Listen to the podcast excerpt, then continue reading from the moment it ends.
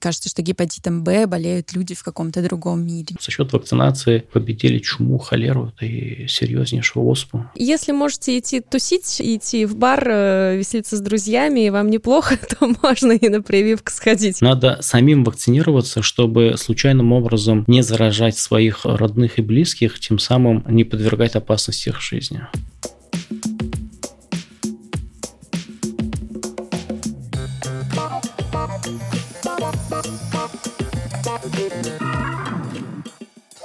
Доброго здоровья!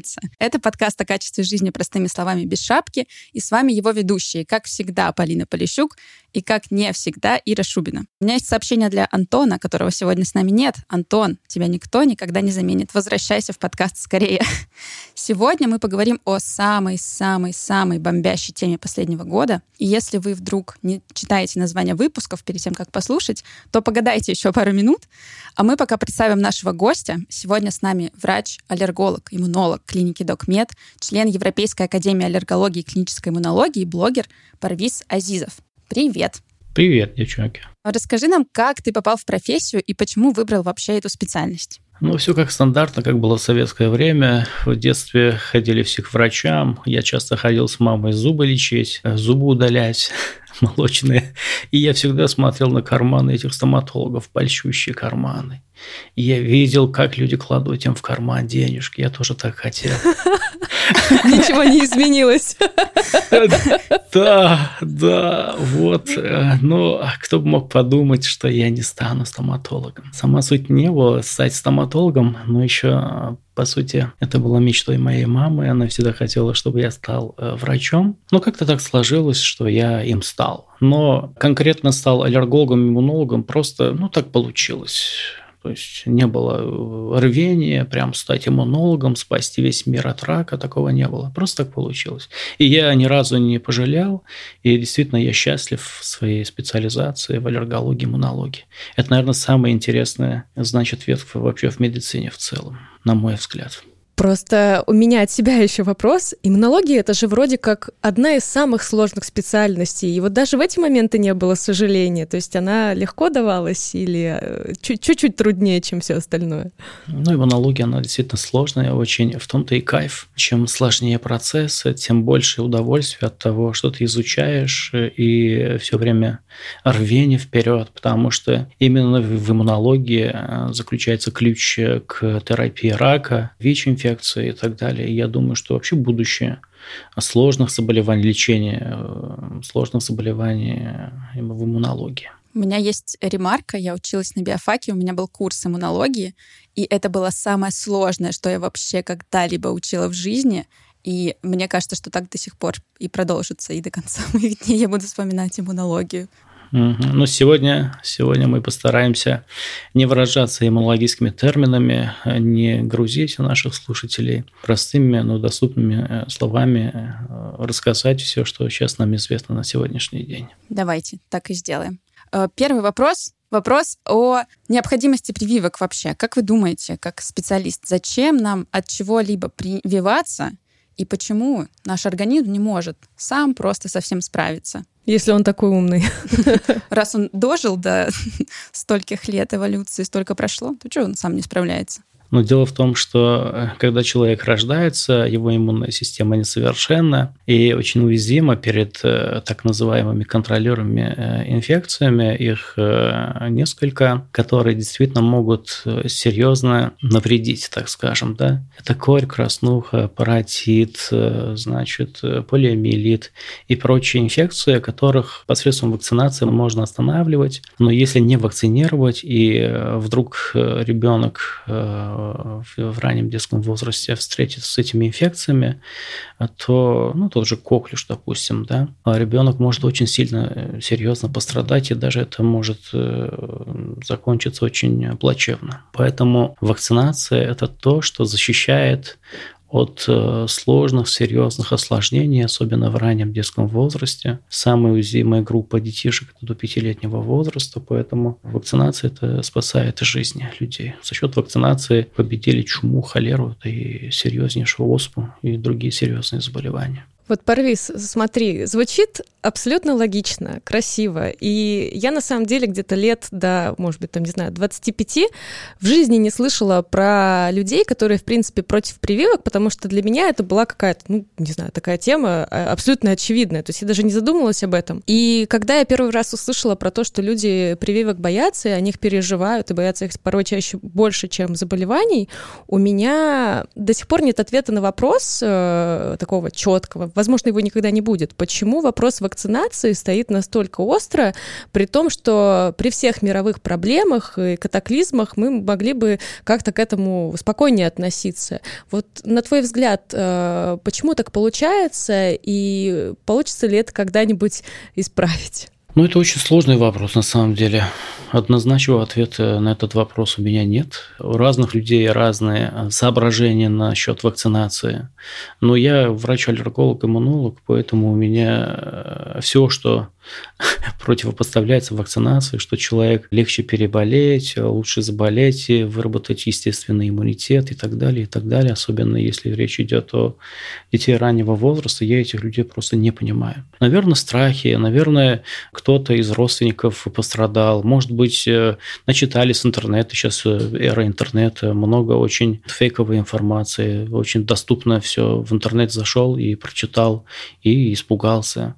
А, вот. Наверное, просвещения очень мало у нас, э, наука у нас плохо развивается в России особенно, да, то есть на эту тему мало информации в школах, в университетах. Проблема на самом деле глобальная, и она, к сожалению, в основном затрагивает, по большей части затрагивает страны бывшего СНГ, Украина, Россия и другие страны. Я не говорю, что таких настроений нет э, на Западе, то и в Америке тоже есть э, подобные настроения, но почему-то у нас это какая-то серьезная проблема, и конкретно нет вот одной причины, да, мне кажется, это фактор, э, то есть это несколько причин, и они как, знаете, комком собираются, и получается такой большой ком, и в итоге мы получаем вот э, такой негатив в сторону вакцинации. Наверное, надо сообща решить эту проблему. Но как это надо делать? У меня вообще нет конкретного ответа, правда.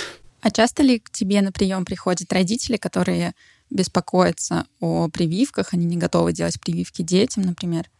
И как ты с ними работаешь? Мне повезло, наверное, в том плане, что я работаю в клинике доказательной медицины, в докмед клинике, в докдете. У нас э, практически таких родителей нет, но если даже какие-то вопросы возникают, э, мы стараемся эти вопросы решить совместно. То есть наша задача объяснить, почему это не опасно. И каждый индивидуально эта ситуация разбирается отдельно. Ну, допустим, я как аллерголог еще могу сказать, что есть некоторые вакцины, да, которые содержат белок яйца, вальбумин, к примеру. Да? Гриппозная вакцина, коревая, паротитная вакцина, и имеются дети, страдающие аллергией а, на яйцо, на яичный белок. И, разумеется, возникает резонный вопрос, а можно ли наших детей вакцинировать, а нет ли опасений, а ничего страшного с нашим ребенком, с нашим чадом не случится. И моя задача, как врача-аллерголога, иммунолога, объяснить, какие имеются риски, имеются ли они вообще, и как надо быть, какие, возможно, надо пройти обследования, чтобы э, каким-то образом прогнозировать эти риски. Хотя это очень сложно на самом деле, да, и звучит как-то так просто.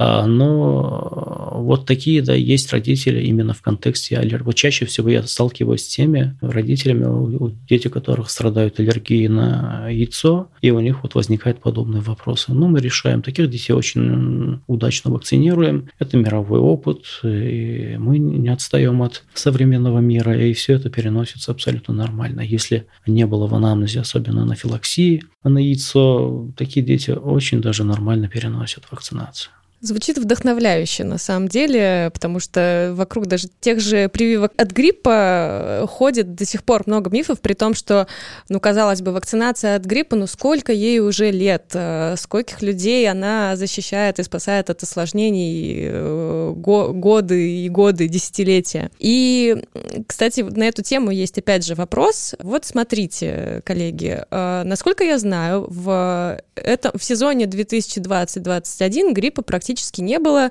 не только у нас, но и вообще по, по всем другим странам. Почему это так получилось, никто точно не знает. Возможно, из-за того, что было очень много мер предосторожности, карантины, прочие там антисептики и так далее. И стоит вопрос, нужно ли прививаться от гриппа сейчас? И если да, то почему и зачем? Вот такой момент важный. А я бы хотел начать несколько издалека и вообще дать общую информацию про а, вирус гриппа в целом. Да? Чем вообще этот э, вирус опасен, и кому грозит, кто в группе риска и почему их надо вакцинировать. Во-первых, э, самая как бы уязвимая группа – это дети первых пяти лет жизни. И случаи смертности от э, гриппа приходится именно в 99% случаев именно на первые пять лет жизни. А такие случаи есть примерно от 260 до 600 тысяч людей в мире ежегодно умирают от э, осложнений после того, как они заболевают вирусом гриппа. От 3 до 5 миллионов человек переносят грипп тяжело ежегодно. А в целом вирус не очень простой, но в группе риска, как я уже сказал, дети первых 5 лет жизни, а далее люди старше 65 лет, э, люди, имеющие хронические заболевания, онкологические больные люди, люди с гематологическими заболеваниями, сотрудники сферы здравоохранения и люди, проживающие в домах престарелых, и те, которые за ними ухаживают. Это вот те группы людей. А, конечно же, это беременные женщины. Это те группы, которых надо в обязательном порядке вакцинировать, потому как они в группе риска и они могут пострадать очень серьезно от вируса гриппа. А что касается беременных женщин, очень часто возникает вопрос, не опасно ли для беременных женщин. Тоже многократно было исследовано и доказано, что это действительно безопасно. Просто в период первого триместра беременных женщин не вакцинируют, так как в период первого триместра очень много случаев выкидышей, да, чтобы не было соблазна это каким-то образом связывать с вакцинацией, принято и у нас в нашей стране в том числе, вакцинировать после первого триместра. Во-первых, это предупреждает тяжелое течение гриппа, если заболеет женщина беременная, да, и материнские антитела, они могут, они передаются в основном э, и плоду, и ребенок в течение первых месяцев жизни э, в безопасности. И когда уже ребенка можно вакцинировать, начиная с шестимесячного возраста, э, ребенок защищен материнскими антителами, что принципиально важно, так как ребенок, если заболеет, особенно особенно в таком нежном возрасте, он может очень серьезно пострадать от гриппа. Угу. Но опять же, вопрос был к тому, что если у нас в предыдущем сезоне гриппа особо не было, может быть, стоит забить и не волноваться, а если не стоит забивать, то почему? Может быть, потому что грипп хитрый и может вернуться с новой силой, может, он может как-то вообще по-страшному мутировать, может, он там, не знаю, в какой-то момент окажется хуже, чем э, коронавирус. У-у-у, я пугаю всех уже. Вот. Э, вот какой-то такой момент, он э, теоретически возможен, и поэтому нужно вакцинироваться, или, или что-то другое?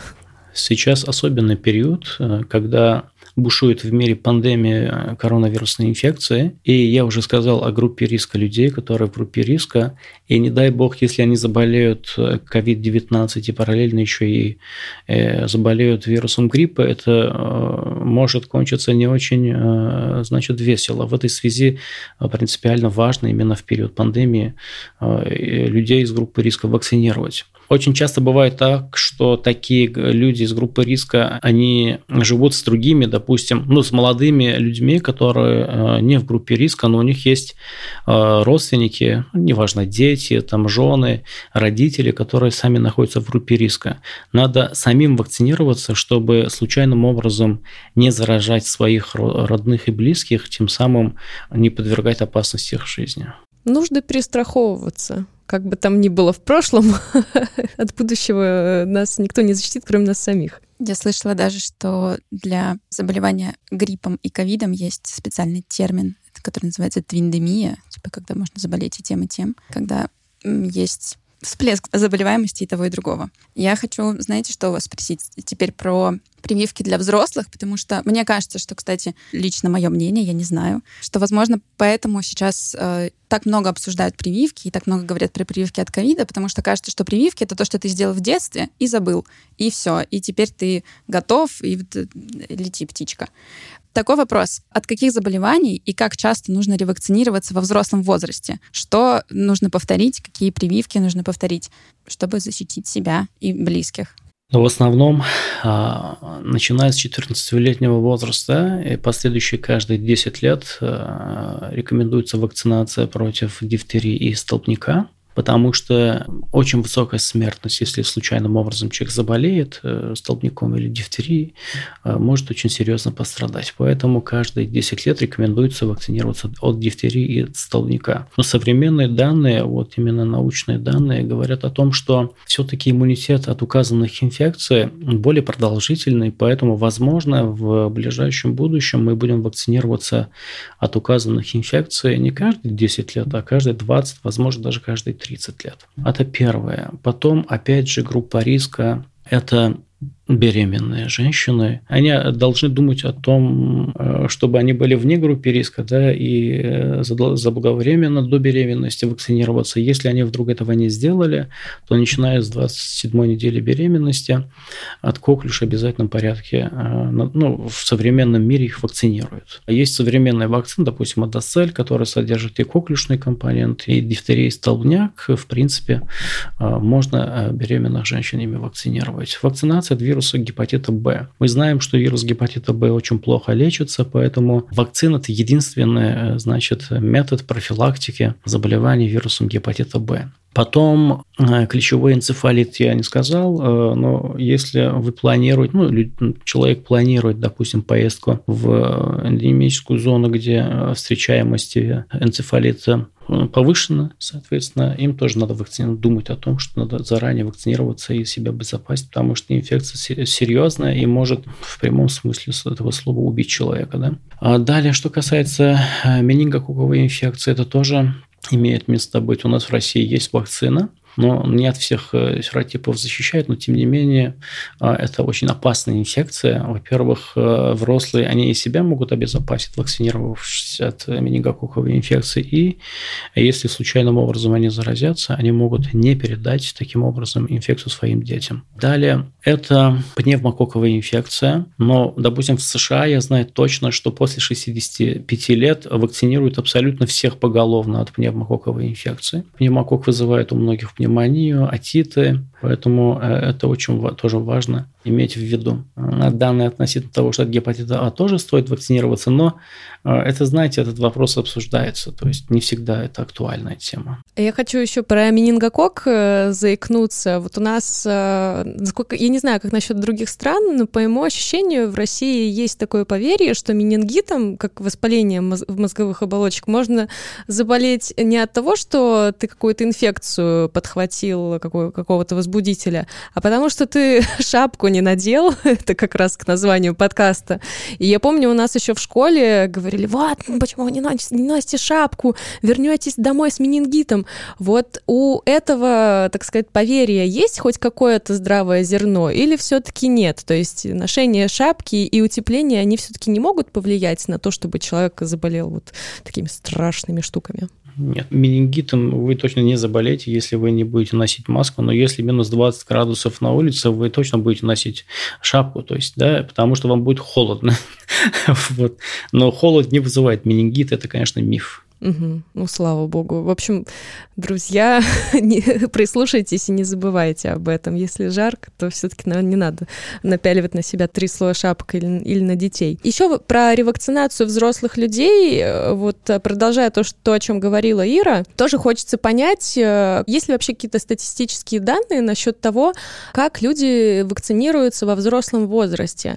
Потому что я, например, такими данными не располагаю, и вот даже даже от своих там вполне себе осознанных друзей не слышу, например, таких заявлений, что вот я пришел и, значит, ревакцинировался там, от гепатита Б, а, что я ревакцинировался от коклиша там, или еще от чего-нибудь, от дифтерии в том числе. У нас э, с этим реально есть проблема. Может быть, нам нужна какая-то кампания э, за вакцинацию, за ревакцинацию, или я ошибаюсь, и на самом деле просто все эти перепривитые люди ходят, просто я их не вижу, это мое когнитивное когнитивные искажения. Нет, нет, вы абсолютно правы. У нас большие проблемы с этим на самом деле даже среди медицинского персонала практически не вакцинируются взрослые у нас. А почему так происходит? Я не знаю, почему так происходит. У меня нет ответа на этот вопрос. Возможно, не знают. Возможно, они думают, что вот мы в детстве вакцинировались, и все. И нормально. Больше у нас э, эти инфекции для, для нас не актуальны, и мы точно ими не заболеем. Это нам не грозит. Возможно, так думать. Возможно, они вовсе об этом не думают. Об этом же надо говорить. А, понимаете, это воспринимается как вариант нормы, и когда им говорят о том, что вот надо бы вакцинироваться от того и от этого, для них это абсолютно такая информация, ноу-хау. Да, вы что? Неужели? Мы же взрослые люди, мы же были в детстве вакцинированы. Угу. А у себя на приемах ты понимаешь такой вопрос, ну, когда приходят, например, взрослые пациенты, говорят, вот э, у них какая-то своя проблема, касаемая там аллергии или иммунитета, и тут э, ты задаешь вопрос, а вот, а, а кстати, вакцинировались ли вы снова от того-то и от того-то? Они такие, что, зачем? Часто я поднимаю этот вопрос у беременных женщин. Угу. Кстати, я очень сильно удивляюсь, но приятно удивляюсь, когда на прием приходят беременные женщины с инициативой их вакцинировать от коклюш, допустим. Вот недавно была такая девушка, она пришла, говорит, я была у гинеколога по месту жительства, попросила, чтобы она мне помогла этим вопросом, на меня посмотрели как на странного человека и сказали, какая вакцинация, какой коклюш, ты о чем говоришь. А вот понятное дело, что э, информации мало, людям приходится самостоятельно изучать информацию. И у нас э, нормативных документов э, тоже да, соответствующих либо нет, либо мало. А думаю, что да. Вы видите, какие вопросы хорошие вы поднимаете. Вот, мне кажется, есть над чем э, подумать и есть что обсуждать, конечно. Потому что, да, э, как вот э, я уже понимаю, вот общаясь с вами, я начинаю понимать, насколько остро стоит вопрос и столько всего надо делать, да, чтобы весь этот пробел убрать на самом деле. Это очень серьезная проблема. Кажется еще, что про все эти болезни, от которых можно привиться, достаточно редко говорят. Ну, то есть кажется, что гепатитом Б болеют люди в каком-то другом мире. Не знаю, что пневмокок — это вообще что? Это такое менингокок, просто какие-то... Как будто бы это очень редкие болезни, редкие названия, поэтому тебе кажется, что я с таким точно в жизни не столкнусь. Да, а дифтерия только у Булгакова в записках юного врача. Да. А, такой у меня есть вопрос. Возможно, что многие взрослые не прививаются и не перепрививаются, потому что думают, что у них не хватает на это времени, что непонятно, как с этим разобраться, что сертификат где-то там валяется, остался у бабушки на даче. А можно... В лучшем случае. Да, либо его нет, не знаю, порвался, не было никогда. А такой вопрос. Можно ли прививки, вот, которые нужно сделать повторно, комбинировать, либо какой должен быть период между ними? И есть ли какие-то данные о эффективности комбинации этих вакцин. Ну вот как, например, там коклюш да, делают вместе с паротитом. А вот э, в чем причина такой связи, например? И, э, короче, как комбинировать прививки, когда ты взрослый и делаешь вид, что очень занятой? Мне кажется, все-таки не то, чтобы они заняты или они забыли. Мне кажется, они просто не знают, что надо вакцинироваться. Это основа. Вот. И, конечно, комбинировать можно. Комбинировать вакцины можно, как я уже сказал. Дифтерия, столбняк, э, значит, коклюш. Ну, вот это адоцель, да, который нам доступен на сегодняшний день в России. Счастье какое. Вот, ими вакцинировать можно взрослых людей. И комбинировать разные. В один день можно делать вакцину от гриппа и от э, значит, этих трех указанных вакцин. То есть различные вакцины можно комбинировать. На сегодняшний день, допустим, от коронавирусной инфекции есть тоже данные, что вакцину от коронавируса можно комбинировать в один день с вирусом, э, вакцина от вируса гриппа, допустим. Да? Практически любые вакцины э, можно комбинировать, и ничего в этом сложного нет, и на эффективность, на безопасность это тоже никак не влияет практически. То есть можно прийти в один день просто всем уколоться. Поставьте да. мне ревакцинацию всего, но, что я не делал последние но Всего вам не лет. сделают, для этого ну, каждый случай, конечно, разбирается отдельно, то есть нельзя говорить ну, так сто процентов, да, вот от всего можно одновременно вакцинироваться, это каждый случай разбирается э, отдельно, но взрослым же не все вакцины мы делаем, да, правильно же ведь? Поэтому, если нет противопоказаний здесь и сейчас, и если вакцины конкретно в вашей ситуации можно комбинировать, их будут комбинировать, чтобы вы 10 раз не ходили в поликлинику. А почему прививки сразу несколькими э, вакцинами спокойно между собой уживаются в одном э, уколотом, так сказать? Потому что, вот насколько я знаю, у многих э, там, моих знакомых, например, там, тех же взрослых или уже людей с детьми, есть, может быть, не совсем рациональные страхи, что вот если ты ребенка, например, уколешь вот этой комбинированной вакциной, в которой, значит, вот эти все штуки от нескольких болезней сразу, которые довольно страшно описывают, такое ощущение, что твоего ребенка просто все эти вакцины, не знаю, на куски растащат, и он там, у него параллельно будут э, нежелательный эффект просто от всех этих вакцин.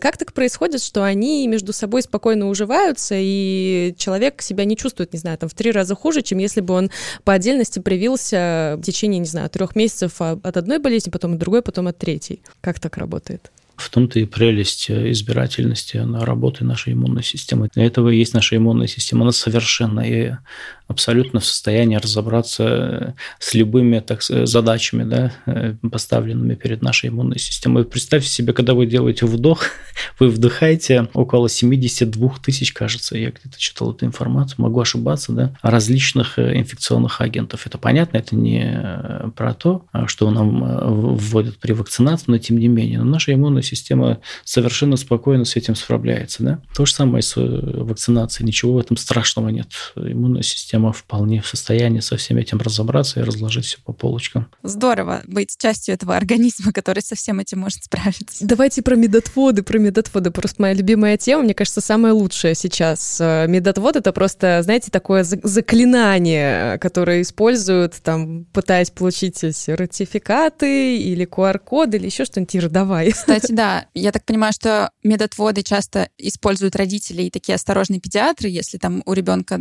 сопельки появились, появились, и все, значит, нужно отложить вакцинацию. И также сейчас с прививками от ковида то же самое происходит. Кажется, если я сейчас болею, то все, не могу вакцинироваться, не знаю, болит живот, значит, все будет плохо, если это все совместить. Да, или я, я вот только родила, все, значит, прививку от ковида делать не буду, и вот не буду, потому что опасно. Да. Тоже странно немножко. Ну, про ковид там особый случай. Ну, да. У нас же мало данных, особенно ну, в России не разрешили пока вакцинировать э, кормящих мам, но, э, значит, беременных можно уже вакцинировать, но там есть оговорка о том, что если, значит, польза превышает риск, вот, э, надо их вакцинировать, начиная там с 22 недели беременности. А что касается других э, медотводов, э, подавляющее большинство этих медотводов, они вообще не обоснованы на самом деле. А какие обоснованные? Обоснованные, ну, допустим, самая тяжелая реакция – это анафилактический шок, да? На, допустим, предыдущую дозу вакцины. Если такое действительно имеет место быть, тогда это абсолютное противопоказание. Тяжелые неврологические осложнения. Даже на сегодняшний день людей с иммунокомпрометированных а, нужно вакцинировать, они в группе риска. То есть те люди, которые пережили трансплантацию костного мозга, получают химиотерапию с иммунодепрессивными препаратами. Вот. Даже таких людей надо вакцинировать, и это не является противопоказанием. Просто там тоже надо правильный период времени выбрать, чтобы был максимально иммунный ответ на вакцинный э, препарат. Да? Серьезных противопоказаний практически э, нет если тяжелые аллергические реакции. Если человек простыл, вот, например, ОРВИ у него, или, как это говорят, кишечный грипп, есть температура какое-то время, через сколько после этого времени, после болезни, можно идти на прививку и не бояться, что с тобой что-то случится? На следующий день после выздоровления. Сегодня выздоровели, завтра пошли, сделали вакцину. А выздоровление мы считаем, что это когда температура пропала или когда там насморк уже ушел? Вот э, как это оценить? Когда вот когда катаральные явления практически прошли, и вы видите, что болезнь регрессирует, практически не беспокоит, можно пойти вакцинироваться. Короче, если можете идти тусить, э, идти в бар, э, веселиться с друзьями, и вам неплохо, то можно и на прививку сходить, я так понимаю. Опять же, от коронавирусной инфекции там немножко оговорка такая. Если вы э, перенесли там тяжелый там ОРВИ, допустим, да, а от двух до четырех недель надо подождать, потом пойти вакцинироваться можно. А с другими любыми другими, значит, вакцинами выздоровели сегодня, вот завтра, пожалуйста, пойдите сделайте вакцину. А что из э, распространенных причин для медотвода медотводом не является основанием? Вот помимо вот этих самых э, сопелек э, и прочего, вот что у нас очень популярно писать как медотвод, но на самом деле это совсем не, не в кассу, в общем.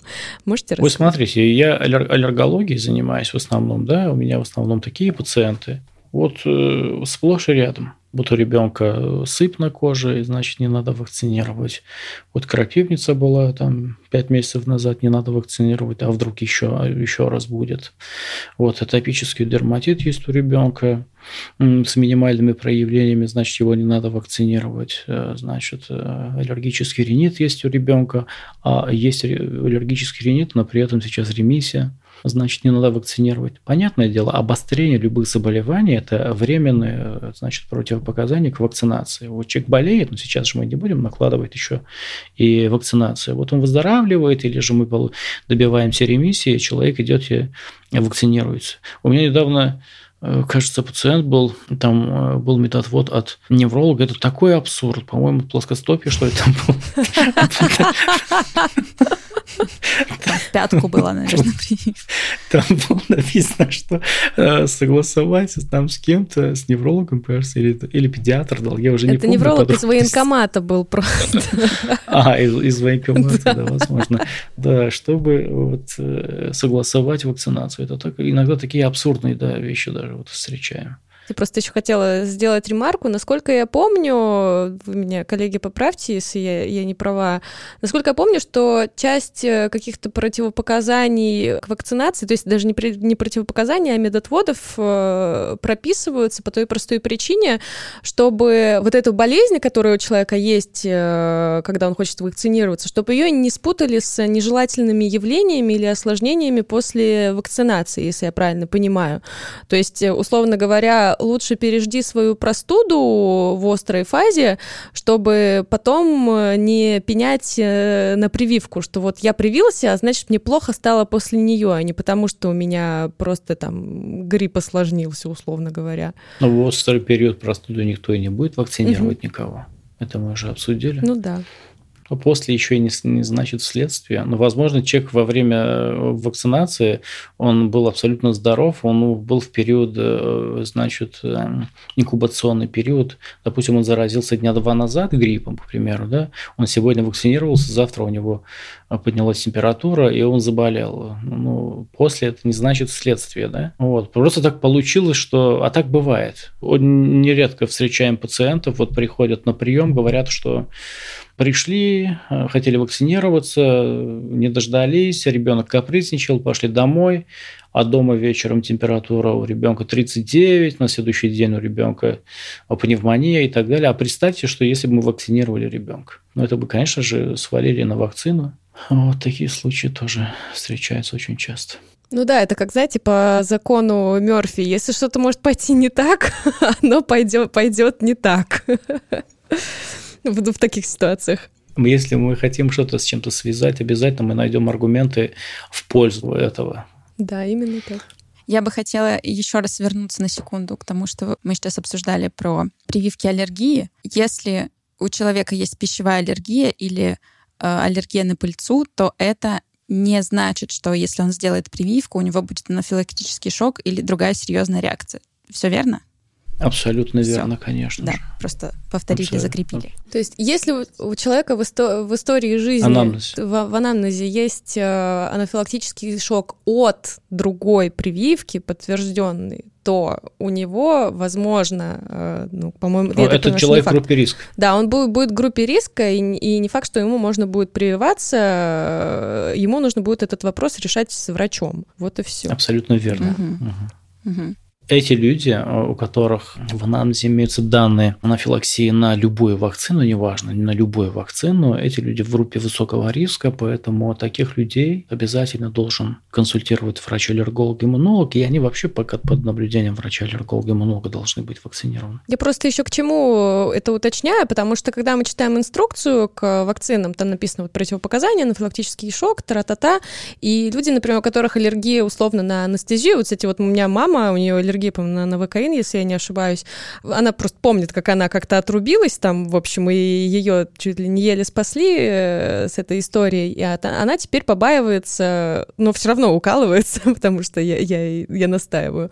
А, она побаивается каждый раз и говорит, вот, у меня же там был, был вот, была вот эта вот реакция, то есть, по сути, аллергия, а вдруг у меня и, там, и на этот укол будет так же. И вот приходится объяснять, что нет, это не, не совсем связанные вещи, имеется в виду анафилактический анафилактический шок от э, анафилаксия от э, предыдущей именно вакцинации. Вот. Ну, а в инструкции спутника ВИ, допустим, написано значит, в противопоказаниях тяжелые аллергические реакции. Ну, там не уточняется, какие именно. Да? Тяжелые аллергические реакции, ну, в основном это анафилактический шок. Но уточнений нет, поэтому э, это дает э, шанс врачу э, детально разобраться, а, разобрать анамнез да, пациента и, соответственно, принимать решение, можно этого человека вакцинировать или нельзя его вакцинировать, или он в группе риска или нет. Если уточняется анафилаксия, а там есть дальше пункт, что пациента нельзя то есть э, абсолютное противопоказание, да, э, анафилактический шок на первую дозу вакцины. То есть вторую дозу этому человеку точно нельзя вводить. Раз уж вы сами упомянули спутник, то я предлагаю поговорить про вакцинацию от ковида. Итак, мой вопрос. Во-первых, скажите нам как врач, в чем основной смысл вакцинации от ковида? И второй вопрос. Чем иммунитет, иммунный ответ от вакцины отличается от иммунного ответа, который мы приобретаем после заболевания. А в чем смысл вакцинации от коронавирусной инфекции? Наверное, мне кажется, э, этот ответ уже очевиден. После двух лет пандемии, когда мы имеем уже пять с половиной почти миллиона погибших от коронавирусной инфекции. И видим безопасность вакцинации, потому как э, если в начале вакцинной кампании были опасения, я сейчас про них э, несколько слов скажу, были опасения относительно тяжелых реакций, возможных э, реакций, про каких, да, я еще раз повторюсь, я расскажу про них. Сейчас это уже даже не модно, даже не интересно, потому что сейчас больше 7 миллиардов доз вакцин уже ввели во всем мире. И ни одного случая со смертельным исходом. Это уже 7 миллиардов доз. Только вдумайтесь, да?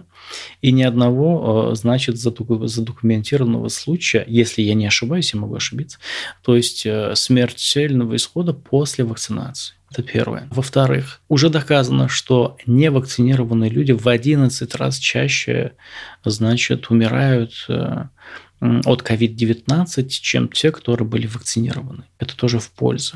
Далее, если человек, э, значит, встретился с диким вирусом, и он не был э, вакцинирован, и ему, если сильно повезло, он перенес инфекцию в легкой форме, ладно, ему повезло, окей. Но если ему не повезло, он перенес инфекцию в, в средней степени тяжести или в в тяжелой форме, но, значит, он все-таки остался э, в живых, у него большие шансы на так называемый длительный ковид, long COVID, да? Который э, может сопровождаться очень серьезными проблемами. Это беспокоит может человека как минимум 12 недель и больше. Да. Здесь есть синдром хронической усталости, и длительная одышка с кашлями, нарушение функций легких, потому что многие переносят воспаление легких, у них фиброз, э, значит, легких. Да. У них боли в груди, э, в, в, в области сердца, боли в суставах их могут беспокоить. У многих таких пациентов отмечается нарушение когнитивных функций. У, у меня есть много пациентов, у которых депрессия после коронавирусной инфекции.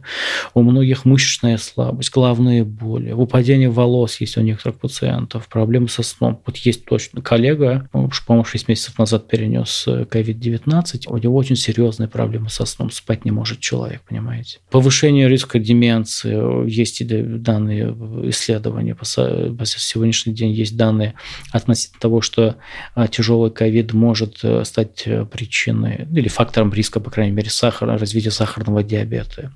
Это снижает, что очень важно для мужчин, э, потенцию. Да?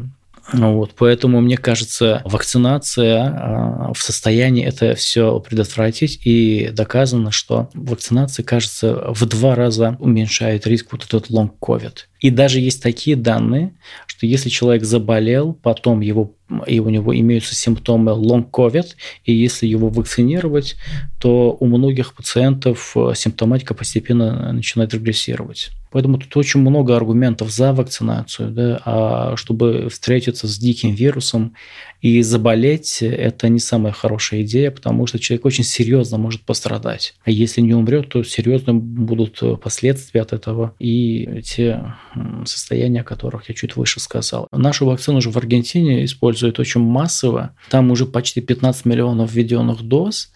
И вот, кстати, на, на 11 или на 10 миллионов были данные относительно из побочных реакций, это всего 8 случаев анафилаксии. То есть это относительно безопасности вакцины. Да? 10 миллионов доз и 8 случаев анафилаксии. И относительно анафилаксии о вакцин Pfizer и Moderna тоже есть данные. Я просто, это важная информация. Побочные реакции, они действительно беспокоят людей, это их волнует, поэтому я хочу об этом э, заострить наше внимание. У Pfizer данные такие, значит, там 4,7 э, случаев на 1 миллион доз, а у Moderna 2,4 на 1 миллион доз. И, кстати, у людей э, с анафилаксией на вакцину Pfizer в 36% случаях имелись данные анафилаксии на другие вакцины а у модерной 26%. Это относительно вот побочных реакций. А что касается второго вопроса, чем э, там хуже или лучше, или чем отличается иммунитет э, после контакта с диким вирусом, то есть после болезни, от того иммунитета, что мы обретаем после вакцинации. Практически э, ничем не отличается, вот, только отличается большей нагрузкой для иммунной системы, потому что, во-первых, когда дикий вирус попадает в наш организм, мы знаем, что коронавирус содержит чуть ли не около 30 значит, белков, э, иммунная система начинает э, вырабатывать антитела. Ну, вообще, в целом, иммунитет ко всем этим белкам, ну и в том числе к спайк-белку. Да? На спайк-белок – это тот основной белок, э, который, посредством которого коронавирус связывается с рецепторами AS2, которые имеются на поверхности наших клеток, и после чего имеет возможность э, проникать внутрь клетки. Да? А после вакцинации э, мы даем чистый материал. Когда мы вводим вакцину, мы даем исключительно материал по спайк-белку, и иммунной системе проще вырабатывать как раз-таки иммунитет против конкретного белка, который э, является основой. Многие говорят о том, что вот, вот вирус мутирует, он меняется, эффективность вакцинации снижается. Это да, действительно так, потому что вначале, если про спутник ВИ мы говорим, действительно была эффективность э, очень высокой. Про южноафриканский штамм, когда был, эффективность чуть была ниже, потом при британском штамме эффективность была тоже высокой. Даже сейчас, когда бушует во всем мире штамм Дельта, а спутник Ви показывает тоже очень хороший результат на самом деле. А как раз э, в этом контексте хочется спросить э, про вот это вот, если я не ошибаюсь, сочетание иммунитета после перенесенной болезни и прибавляя к нему вот этот, вот этот иммунитет после прививки, это вот и есть тот самый гибридный иммунитет, насколько я понимаю. Можешь про него вот чуть-чуть поподробнее рассказать, пожалуйста? Чем это так прекрасно? Ну, прекрасно тем, что один другого подстегивает. Это раз. Во-вторых, исследования, проведенные, показывают следующее. Если человек не был вакцинирован, а, значит, он заболел, и у него дали вакцинации нет, ну, у него есть шанс повторно заразиться. Но предположим, что он заболел, пока не вакцинирован, у него защита составляет около 67%. Это британские коллеги вот э, провели большое исследование. А далее, если человек был вакцинирован двумя дозами, ну, предположим, Pfizer или Moderna, там данные незначительно отличаются друг от друга, да, эффективность составляет около э, 80 с чем-то процентов, так скажем, да. А если пациент заболел и после был вакцинирован, эффект такой защиты составляет ну, примерно 90 с копейками процентов. Вот такой есть феномен, да, то есть человек посредством гибридного иммунитета, он более защищен. За счет чего конкретно, каких механизмов иммунной системы до конца это пока не ясно, но это точно уже известно, что ну, какие-то версии есть, просто версиями говорить тоже не хочется, но уже точно ясно, что вот гибридный иммунитет Э, более э, защищает людей, чем только вакцинация да, или только иммунитет после болезни. Даже такие были сравнительные исследования. Если сравнивать людей, которые были, э, значит, инфицированы, далее вакцинированы, и те, которые только получали две дозы вакцин, вот у, гибрид, у людей с гибридным иммунитетом защита более высокая чем у тех, которые получали только две дозы вакцины. Вот такие тоже есть. Да. Меня просто э, что в этом немножко пугает. С одной стороны, это прикольный, такой классный научный феномен, э, и здорово, что у человека может вот так вот э, укрепиться, так сказать, его защита. Но с другой стороны, это дает некие преференции людям, которые говорят, а вот я вот хочу сначала переболеть, а потом, может быть, через полгодика и привьюсь, если захочу. Как тут отвечать в таком случае, если мы сначала говорим одно, а потом можем сказать другое. Мы не знаем просто, как он переболеет, понимаете? Угу. Мы не знаем, как конкретно человек будет болеть.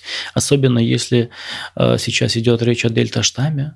А дельта-штамм поражает детей, молодых людей. Вот сейчас мы с вами разговариваем примерно час, да? Э, без четырех минут. Вот э, за это время, э, по-моему, три человека молодых людей погибло в России. Печально, да? Звучит очень печально. Дельта-штамм убивает детей. Очень много детей попадает в реанимацию. То есть, если раньше мы э, думали о том, что это меня не коснется, особенно это уханьский да, вариант, да, вот это в основном поражает людей, там каких-то стариков, э, значит, э, старых женщин, меня это точно не коснется. Сейчас вопрос так не стоит вирус никого не щадит, да, знаете, он выбирает тех, вот это хороший человек, не буду его заражать, а вот вот плохой буду его заражать. Он заражает всех, и мы не знаем, кто как заболеет. Человек может быть очень молодым, но получить очень большую дозу вирусных частиц. И в конечном итоге попадет в реанимацию на ИВЛ, и он, он умрет. Понимаете? Поэтому э, надеяться на то, что авось мне повезет, я заболею и перенесу инфекцию в легкой степени, и потом буду прививаться. Но это я не знаю, стоит ли в лотерею играть. Э, это русская рулетка, слушайте, так, наверное надо быть очень смелым человеком, чтобы так размышлять. Я вам сейчас скажу большое спасибо за этот разговор. Было действительно интересно, и несмотря на то, что мы сами в Купруме работаем уже два года, мы пишем про ковид, у нас очень много про это статей, но все равно э, сейчас даже для нас была новая информация и очень ценная. Спасибо вам. Угу, благодарю. Спасибо большое. В описании выпуска мы оставили полезные ссылки. Об оценках и отзывах тоже не забывайте. Подписывайтесь на наш подкаст везде, где только можно. Мы есть на всех платформах. Пишите идеи для выпусков в комментариях. А еще слушайте Фуфлоу. Это подкаст, где мы разбираем бессмысленные методы лечения и лекарства пустышки. Читайте наши медиа здоровья Купром, задавайте вопросы нашему боту, справочнику в Телеграме. Продвинем доказательную медицину без доказательного экстремизма вместе. Всем пока. Пока-пока.